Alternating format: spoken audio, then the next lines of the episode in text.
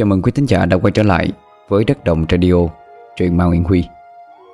Trong chuyên mục Chuyện đêm muộn ngày hôm nay, chúng ta sẽ cùng nghe một truyện ngắn của tác giả Phi Hưng, Vong hồn rằm tháng bảy. Mời quý thính giả cùng lắng nghe nhé.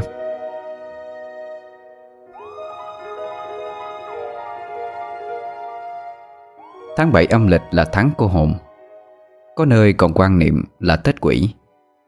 Nếu gọi đầy đủ một chút thì là tháng xá tội vong nhân. Sự tích vì sao có cái tên tháng đặc biệt như thế này bắt nguồn từ việc ngài A Nan Đà, đệ tử Đức Phật Thích Ca Mâu Ni, nằm mộng thấy loài ngạ quỷ tìm tới báo cho biết rằng thọ mạng của ông sắp hết. Muốn được vượt qua chuyện này thì xin làm phước cúng dường cho chúng được thọ dụng thức ăn. Ngài liền bạch sự việc trên với Đức Phật. Đức Phật bèn cho bài chú gọi là Cứu bạc diệm khẩu, ngạ quỷ đà la ni. Năng đà mừng trở đem tụng trong lễ cúng, vừa giúp chúng quỷ được cứu độ, vừa tăng thêm được phúc thọ. Tục cúng cô hồn cũng bắt nguồn từ chính sự tích này.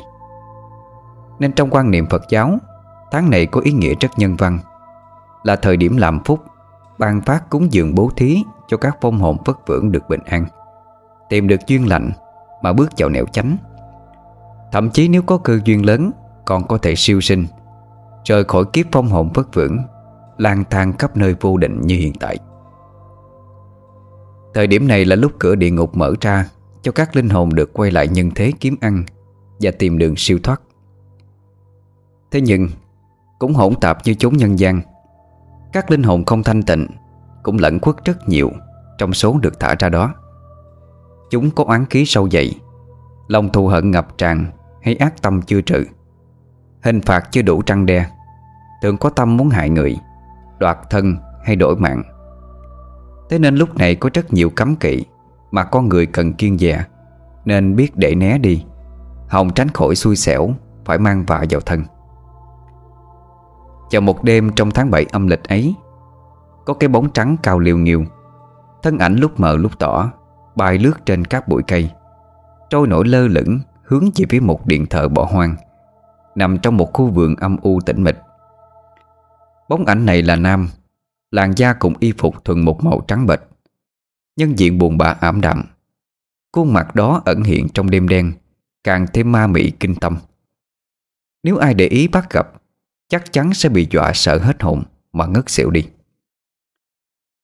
Nam hồn có mái tóc đen dài xõa ra như thiếu nữ, khuôn mặt lúc thẫn thờ, lúc lại kiên nghị dứt khoát. Nó đang lướt về phía trước thì chợt một tiếng hét hung dữ vọng ra từ phía đối diện. Tên kia, đứng lại! Trước mặt nam hồn hiện ra hai con quỷ nhân diện xấu xí, làn da xanh lét với đầy nếp nhăn nheo, mồm đầy răng nanh cùng tứ chi mọc đầy vuốt nhọn. Thân người vận bộ quần áo xám tro rách rưới tả tơi. Một con trong đó cất giọng ồm ồm mà quát: Vong hồn to gan, lại dám xâm nhập vào nơi đại quỷ vương tu luyện, thật là chán sống mà. Con quỷ còn lại không nói nhiều lời, ngay lập tức xông tới, túm lấy cổ hồn nam kia mà bóp chặt.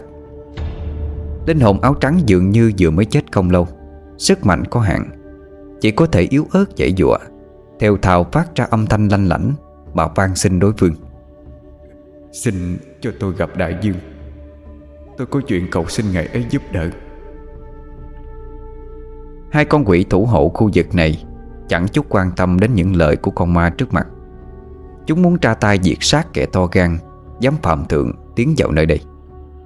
Lúc này thì chợt có một giọng nói từ nơi ngôi miếu hoang vọng ra, thanh âm trầm bổng, uy nghiêm mà lại quỷ mị: Khoan hãy giết nó.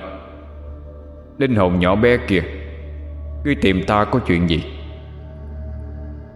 Tiếng nói kia là của đại quỷ vương, kẻ thống lĩnh yêu ma vùng này. Biết đây là cơ hội duy nhất để linh hồn của mình có thể được buông tha, hồn ma liền hét lên: Thưa đại dương, con là một vong hồn khốn khổ. Sau khi bị người hại chết, con làm phép đánh lên mấy thành thần hồn, cho nên dù đã tra ma cũng không nhớ gì về tiền kiếp, không thể biết vì sao mình chết, không thể tìm được cách siêu sinh. Con nghe nói Ngài là quỷ vương, uy lực thông thiên, lại có lòng giúp đỡ đồng loại. Được chúng ma quỷ bọn con tâm phục cung kính như bậc cứu rỗi, nên hôm nay đánh liều đến, Ngài xin được giúp đỡ. Tiếng nói kia vẫn vang vọng một cách đầy uy nghiêm. Cũng dẻo miệng lắm, nhưng ta xét khắp thân người thì đúng là một linh hồn cơ khổ, từng bị đồng loại hà hiếp vì nhỏ yếu. Được rồi. Vừa dứt tiếng, một tia sáng xanh từ trong bóng tối phóng ra, nhập vào thân hồn nam. Tia sáng vừa chui vào trong bóng ảnh áo trắng, quỷ thủ hộ đang nắm lấy cổ vong hồn bị đánh bật ra tại chỗ. Tiếng nói lại vang vọng lên.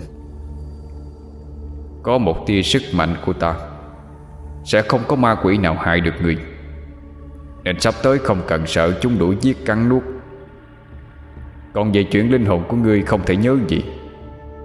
Đây hẳn là bị trúng bí pháp của đạo gia. Thế này đi, ta có giao tình với một vị thầy pháp cao tay trong vùng, hẳn là có thể giúp cho ngươi. Bây giờ đi theo ta. Phong hồn nam nhân nghe thấy vậy thì mừng rỡ, rồi nó từ từ biến mất. Chính là được vị đại quỷ vương kia dẫn đi. Lúc này ở cách đó không xa, trong một căn nhà nhỏ, có ba người gồm hai nam một nữ đang ngồi ăn cơm. Người nữ tuổi khoảng bốn mươi tên là Hằng, và bên cạnh là đứa con trai khoảng mười lăm tuổi tên là Tuấn. Ngồi đối diện là một ông lão độ tuổi lục tuần với nhân diện trang nghiêm đầy khí chất. Ông tên là Quang, là một pháp sư có tiếng trong vùng này, cũng là cha của bà Hằng, ông ngoại của cậu Tuấn. Người lão niên đang dùng cơm thì chợt ngưng đũa, đôi chân mày cau lại, hướng về phía khoảng không mà cất tiếng. Hờ, ta kiếm thấy đại quỷ vương tới tìm lão có chuyện sao? Trong nhà từ từ hiện ra một bóng ảnh áo trắng, chính là oan hồn nam nhân lúc nãy kia, vừa được quỷ vương đưa tới. Vừa trông thấy nam hồn này, ông Quang đã nhíu mày lại quan sát. Trong thinh không có tiếng nói vang vọng. Thầy Quang, vong hồn kẻ này bị hạ pháp chiêu, mất hết ký ức rồi. Ta đến nhờ ông giải phép cho nó, xem nó còn tâm nguyện gì chưa hoàn thành, đang còn thực hiện cho thỏa nguyện mà siêu thoát. Ông Quang bỏ qua nam hồn, lại cúi đầu ăn, miệng nói. Hả? Chuyện này xin quỷ vương thứ lỗi, quan tôi không thể giúp được rồi. Ngoại hả? Sao ngoại lại vô tâm như vậy được? Một tiếng cào nhạo phát ra. Chính là Tuấn, đứa cháu của ông Quang vừa mới lên tiếng. Đứa nhỏ này cũng theo ông mình học đạo, nên phong hồn và cả tiếng nói kia nó đều nhận biết được hết. Tuấn đứng dậy, cau mày như trách móc. Nó nói, người ta đã tới cửa cầu xin rồi, ông đã không chịu giúp thì con giúp cho. Bà Hằng lúc này hốt hoảng đứng lên. Tuy bà không theo học đạo, không thể nhìn thấy vong hồn, nhưng nghe qua đối thoại của hai ông cháu thì cũng hiểu ra phần nào. Bà nói, Tuấn à, sao lại cãi lời ngoại vậy? Mau xin lỗi ông đi, nghe lời ông đi con. Tuấn biểu môi nhìn cả hai. Mấy người dạ toàn như bị lẩm cẩm vậy, ích kỷ như thế nào đó, thật không hiểu nổi mà. Chỉ là một vong hồn thôi, quá là đơn giản. Mẹ đừng có làm trấu lên cả như vậy. Tuấn đang ở tuổi mới lớn, cũng chính là cái tuổi nổi loạn.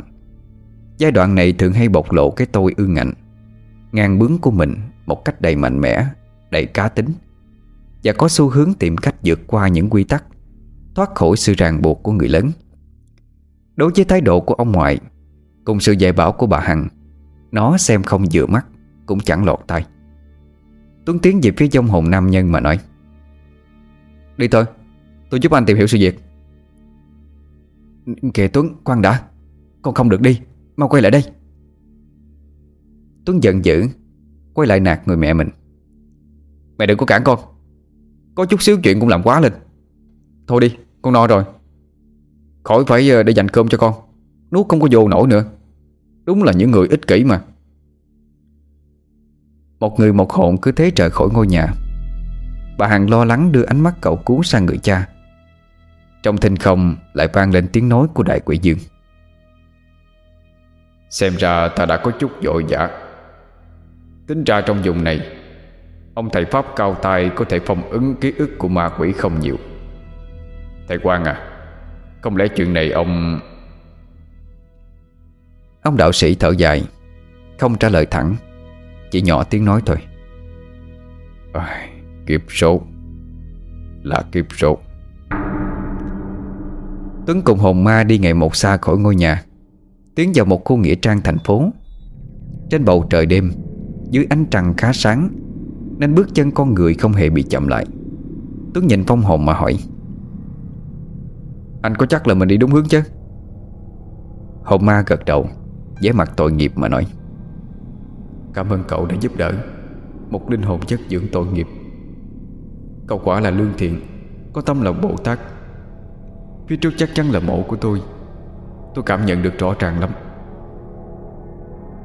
Đi thêm một đoạn nữa, Tuấn thấy trước mặt cách mình khoảng mười lăm mét có một ngôi mộ to vừa mới đắp. Trước chỗ an nghỉ là một bà lão đang ngồi đốt cháy tiền vàng mã, vẻ mặt buồn bã, nước mắt chảy ra thành dòng, thỉnh thoảng lại trung lên nấc nghẹn từng cơn. Đây chắc là người nhà của kẻ nằm trong mộ kia. Thằng nhỏ toan tiến lại thì chợt hồn ma nam bỗng ngã lăn ra đất, như bị thứ gì vô hình chặn ngay trước mặt, dội ngược ra phía sau. Tuấn nghi hoặc hỏi: Ơ, anh làm sao vậy? À, tôi cũng không biết nữa. Phía trước có một sức mạnh ngăn cản tôi lại gần ngôi mộ. Tuấn nhíu mày suy nghĩ, chắc là pháp sư kia thi pháp, không cho vong hồn lại gần ngôi mộ, không cho anh tiếp cận cái xác của mình. Thật là độc ác mà. Phải làm sao đây? Vong hồn khổ sở cố xông tới mấy lần, nhưng đều bị đánh bật lui ra. Vẻ mặt hồn ma bi thảm buồn bã, khuôn mặt trắng bệch nhỏ ra hai hàng đầy máu. Một lát sau, nó run run giọng, khổ sở hướng về phía cậu bé với ánh nhìn khẩn thiết mà nói: ân nhân à, cậu có thể cho tôi mượn xác lại gần chỗ ngôi mộ ấy được không? À, mượn xác sao? Cái này... Tuấn còn đang lưỡng lự thì linh hồn kia đã quỳ thụp sát đất, dập đầu lia lịa mà cất giọng cầu xin rất gấp gáp: tôi van cậu, tôi không muốn làm vong hồn chất dưỡng dạ vật ở nơi nhân thế nữa. Tôi có cảm giác rõ lắm, chỉ cần đến gần ngôi mộ đó, biết mình là ai rồi á, tôi có thể siêu thoát được. Cầu xin cậu, cầu xin cậu mà. Thấy anh ta van nài thê thảm, một lúc sau Tuấn cũng mũi lòng, đành gật đầu đồng ý. Thôi được rồi, giúp thì giúp cho trót, mong anh sớm được siêu sinh. Nói xong nó bắt ấn làm phép, tự đưa linh hồn của mình ra ngoài.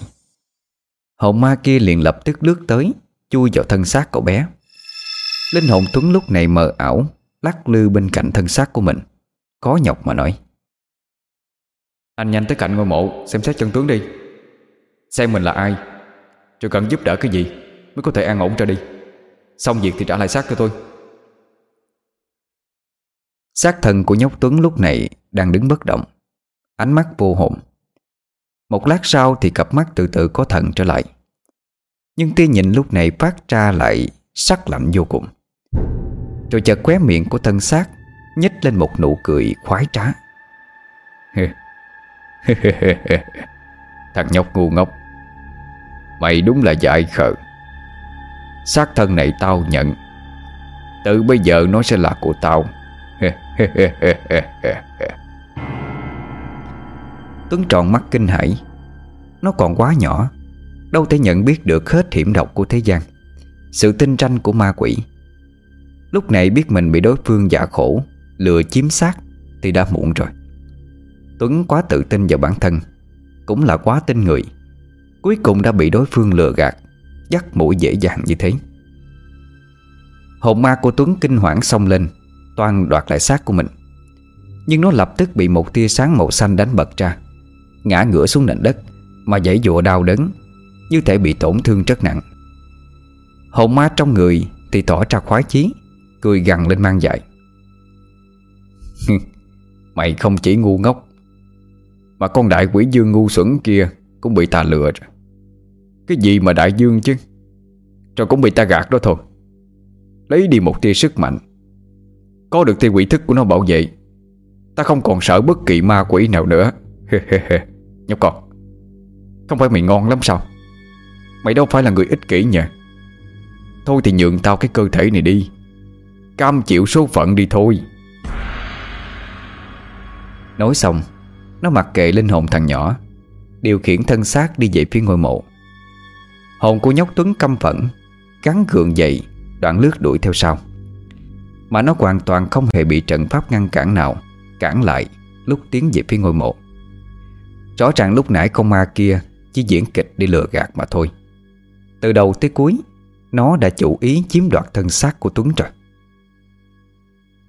Hồn ma trong thân của thằng bé cứ cười cười, miệng lẩm bẩm: tuy ta bị tên khốn nào đó làm phép, không thể nhớ gì, nhưng ta cảm nhận được rõ bà già kia là mẹ của mình. Còn nấm mộ kia là của ta. Thân xác cũ đang nằm đó. Hôm nay phải làm sáng tỏ mọi chuyện rồi. Hắn đi tới trước mặt bà lão, lạnh lùng nhìn bà ta mà nói: bà là mẹ của tôi sao? Bà lão trước ngôi mộ kia ngẩng mặt nhìn người xa lạ. Còn chưa kịp hiểu chuyện gì thì bóng ma trong thân thể của Tuấn quét ánh nhìn sắc lẹm liếc qua cái bia mộ, đọc qua cái tên lúc sinh thời của hắn đang được khắc trên đó rồi nói: tôi tên Quân. Đây là cái xác tôi mới có được, đang nương nhờ tạm thôi. Bà nói cho tôi biết vì sao tôi lại chết, mà sao tôi chết rồi cũng không thể nhớ gì cả.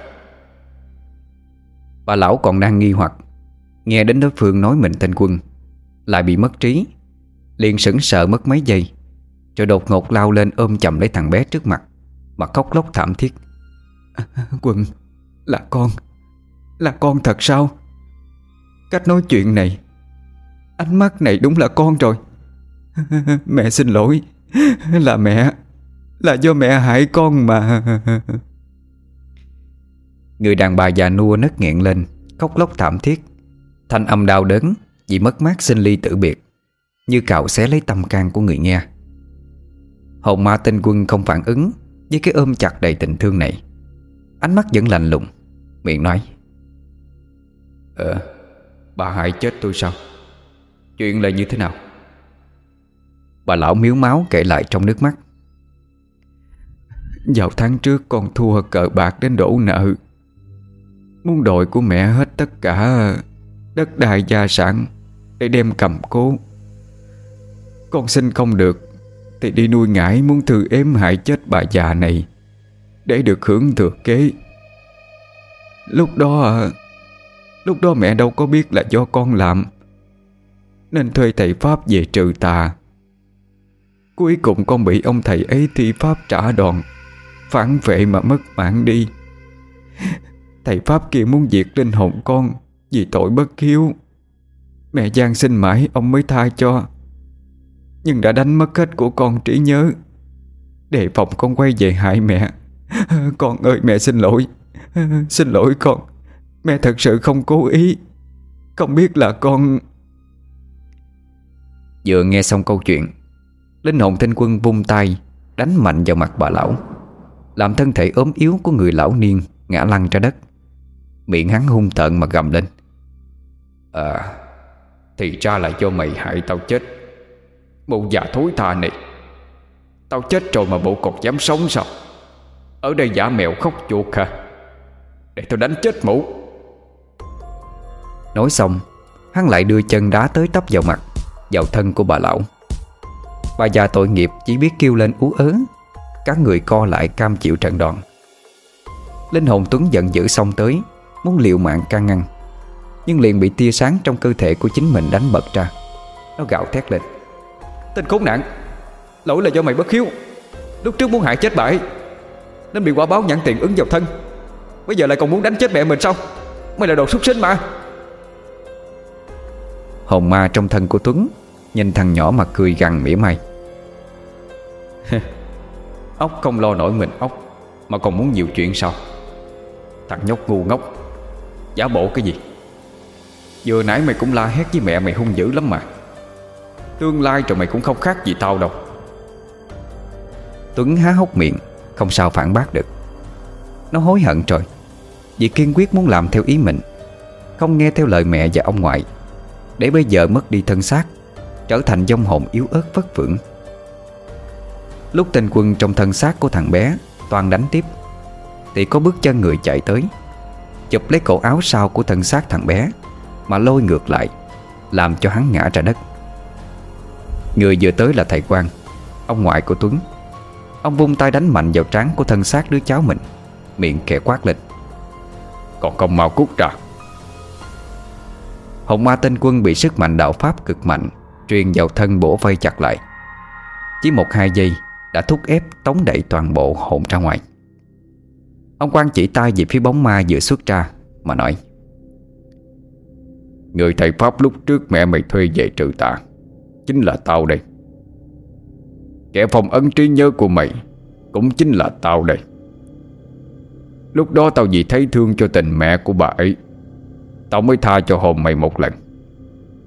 Không ngờ mày đã quá trà ma, mất trí rồi mà vẫn giữ cái bản chất gian ác xảo trá như cũ. Hết lần này tới lần khác tìm cách lừa gạt, hãm hại người khác. Nay tao không thể tha được nữa." "Không, không, không mà." Bà lão bị đứa con nghịch tử thượng cẳng tay hạ cẳng chân mà đánh, đang nằm thôi thớp trên đất, mặt mũi đầy máu me, cả người đau đớn, lúc này dùng chút sức tàn mà bò dậy ôm chặt lấy chân người thầy pháp, nước mắt nước mũi ngắn dài, giọng nói yếu ớt cầu khẩn vang nài rất thị lương: "Xin thầy, xin thầy hãy tha cho nó đi. Nó là con của tôi. Nó đánh chết tôi cũng được. Tôi không trách không oán. Tôi xin thầy mà." Thầy Quang vẻ mặt bất đắc dĩ. Lòng cha mẹ bao la rộng lớn, mãi mãi thương yêu che chở cho con cái, dù có xấu xa tệ hại đến như thế nào. Bà không quản chuyện tên khốn kia hai lần muốn giết mình, chỉ biết hy sinh quên mình vì đứa con bất hiếu đó. Tên Quân thì không cam tâm, hồn vừa bị đánh ra khỏi thân người đã quay đi muốn chạy trốn. Hắn thầm than xui xẻo như thế nào, kẻ mà hắn muốn đi gặp nhờ giúp đỡ lại chính là kẻ trước đây đã phong ấn hắn. Quân không biết rằng đây chẳng phải là tình cờ, mà trong minh minh đều đã có sự sắp xếp chú định cả rồi. Hồn tên nghịch tử chỉ vừa quay thân, chưa kịp lướt đi thì từ bên cạnh hiện ra thân ảnh hai con quỷ với làn da xanh lét, mồm đầy vuốt cùng với hai hàm răng nanh nhọn lởm chởm. Chính là quỷ thủ hộ khu miếu quan lần trước, tay sai của đại quỷ vương. Chúng chụp lấy thân của tên gian ác mà cười lên khanh khách: "Tranh con, dám lừa gạt đại dương, mày cũng to gan lắm. Dám mạo phạm quỷ dương sao? Giờ thì có là ai cũng chẳng cứu nổi mày nữa rồi." Nói xong, con quỷ há ra cái mồm to dài như loại trắng, đỏ lồm như chậu máu, đầy trăng nanh mà ngoạm lấy đầu của tên Quân. Chỉ một nhát đớp, đầu của ác hồn bị cắn đứt khỏi toàn thân. Con quỷ còn lại giật phăng tứ chi của vong hồn mà nhai ngấu nghiến, mà cắn mà nuốt, phát ra những tiếng gầm nhắm trột trọt tới ớn lạnh. Chỉ một loáng sau, tên nghịch tử bị xé tan ra thành từng mảnh nhỏ, bị hai con quỷ ăn tới không còn một chút hồn phách dư thừa nào. Xong việc, hai con quỷ từ từ tan biến đi. Trước khi đi, bọn nó còn liếc sang hồn ma của nhóc Tuấn với vẻ thèm thuồng, làm cho thằng nhỏ run rẩy kinh tâm. Trong thinh không vang lên tiếng nói của đại quỷ vương: "Ta do phạm lỗi mà bị đọa vào làm quỷ để chịu phạt, nên rất cảm thông cho những vong hồn vất dưỡng tội nghiệp, hay lũ ngạ quỷ đối khác luôn bị cơn đối giằng xé từng giây phút. Hôm nay là ta đã sai, không điều tra kỹ càng mà vội vã muốn giúp đỡ. Thầy Quang à, lần này ta nợ ông một chuyện rồi." Nói xong, đại quỷ buông tiếng thở dài rồi rời đi. Bà lão mẹ của Quân thì không thể trông thấy gì, chỉ nhìn vào khoảng không rồi tiếp tục cất tiếng van xin ông Quang tha cho con trai của mình. Hai cánh tay yếu ớt vẫn giữ chặt lấy chân của người thầy pháp. Thầy Quang nhắm mắt thở dài một hơi, rồi quay sang bà lão mà ôm tồn nói: "Bà yên tâm, Ta mắng con bà như vậy thôi. Chứ bây giờ con của bà vừa rồi đã được ta làm phép, nó siêu thoát rồi. Bà an tâm đi. Thầy bắt buộc phải nói dối để cho bà không phải chịu đau khổ dằn vặt, tự trách bản thân của mình nữa. Có đôi lúc lời nói dối với thiện tâm lại là lời nói mang sức mạnh của lòng từ bi nhất. Bà lão nghe con đã được siêu thoát, không còn chịu kiếp vất vưởng nhân gian nữa, thì mừng lên. Cô miệng mớm mém đầy máu tươi vẫn đang nhẹ tuôn chảy ra từng dòng vì bị trận đòn lúc nãy. Lúc này nở ra một nụ cười đầy hiền lành nhân hậu và mãn nguyện của tình mẹ bao la. À, trời ơi con tôi, con làm sao như vậy? Từ xa xa, bà Hằng, con gái của thầy Quang, cũng đang hớt hải chạy tới. Thấy thân xác con trai mình đang nằm bất động trên đất thì hoảng hốt, liền chạy tới lay vai, miệng gào thét kêu tên Tuấn liên hồi. Thân thể thằng bé lúc này lạnh giá, làn da trắng bệch xanh xao. Như bị kích động, bà đau lòng ngã ngửa ra đất rồi bất tỉnh đi. Linh hồn của Tuấn đang trôi lơ lửng ở cạnh đó. Lúc này thấy cảnh mẹ đau xót vì chính mình, lại vì lo lắng mà bất tỉnh đi tại chỗ, thì tự nhiên trong thâm tâm của nó dấy lên một nỗi đau đớn vô hình, nhối tới tận tâm can vì hối hận. Bà Hằng cũng như bà già kia đều yêu thương con cái vô điều kiện, cũng không gì bị đối xử tệ mà ngừng quan tâm đến khúc ruột của mình, khúc ruột mình đã mang nặng đẻ đau để đưa nó ra đời. Nhìn thấy được ánh mặt trời ấm áp ngoài kia, linh hồn tên Quân xấu xa kia nói cũng không sai. Mới chỉ đây thôi, thằng nhỏ còn ương bướng, đối xử rất tệ với mẹ của mình, giờ nó hối hận rồi. Thấy ông ngoại đưa mắt nhìn sang, linh hồn Tuấn cúi đầu tự thẹn, vẻ mặt hối lỗi ăn năn vô cùng. Sáng ngày hôm sau, phần hồn của Tuấn được ông ngoại trả về với thân xác. Nó mệt mỏi ngủ tiếp đi. Bây giờ mới thức dậy. Sau khi ăn phần ăn sáng đã được bà mẹ chuẩn bị sẵn đặt ở bên giường, nó bước ra ngoài, lễ phép chào ông ngoại cho hỏi: Ông ơi, mẹ đâu rồi hả ông?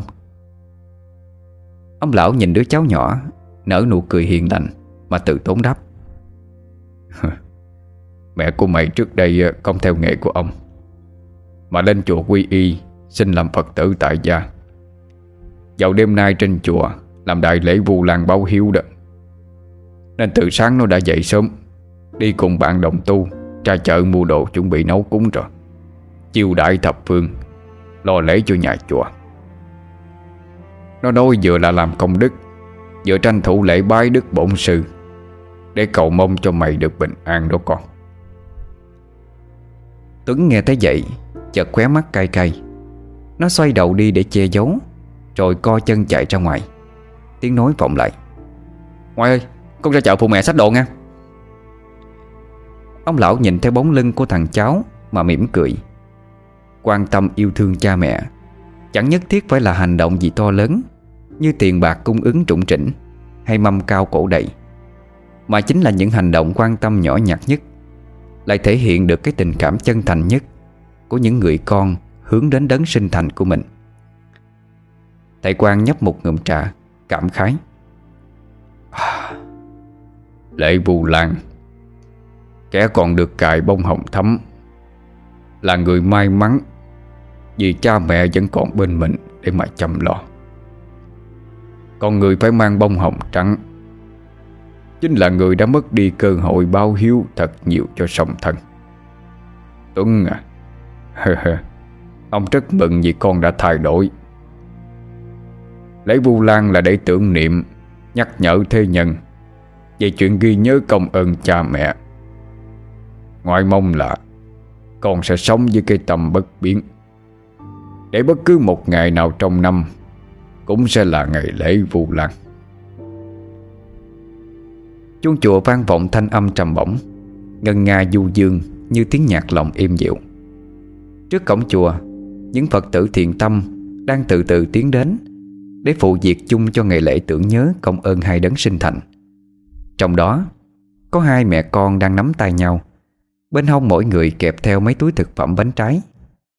Họ nhìn nhau cười đùa, Bà Hằng xoa đầu con trai rồi nắm chặt tay, dẫn đi lên những bậc thang nơi cửa thiền tự.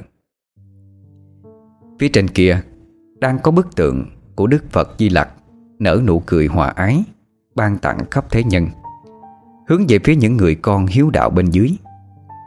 Bầu trời hôm nay xanh màu ngọc bích, mây trắng sớm mai nhẹ nhàng trôi, xen kẽ trong đó là le lối những ánh nắng ban mai đang ấm áp tỏa ra khắp nơi. Lễ Vu Lan hiếu đạo hay tháng cô hồn gì đó cũng được, chỉ cần sống yêu thương chân thành với nhau thì hạnh phúc chính là đã bắt đầu tìm tới với mỗi người rồi.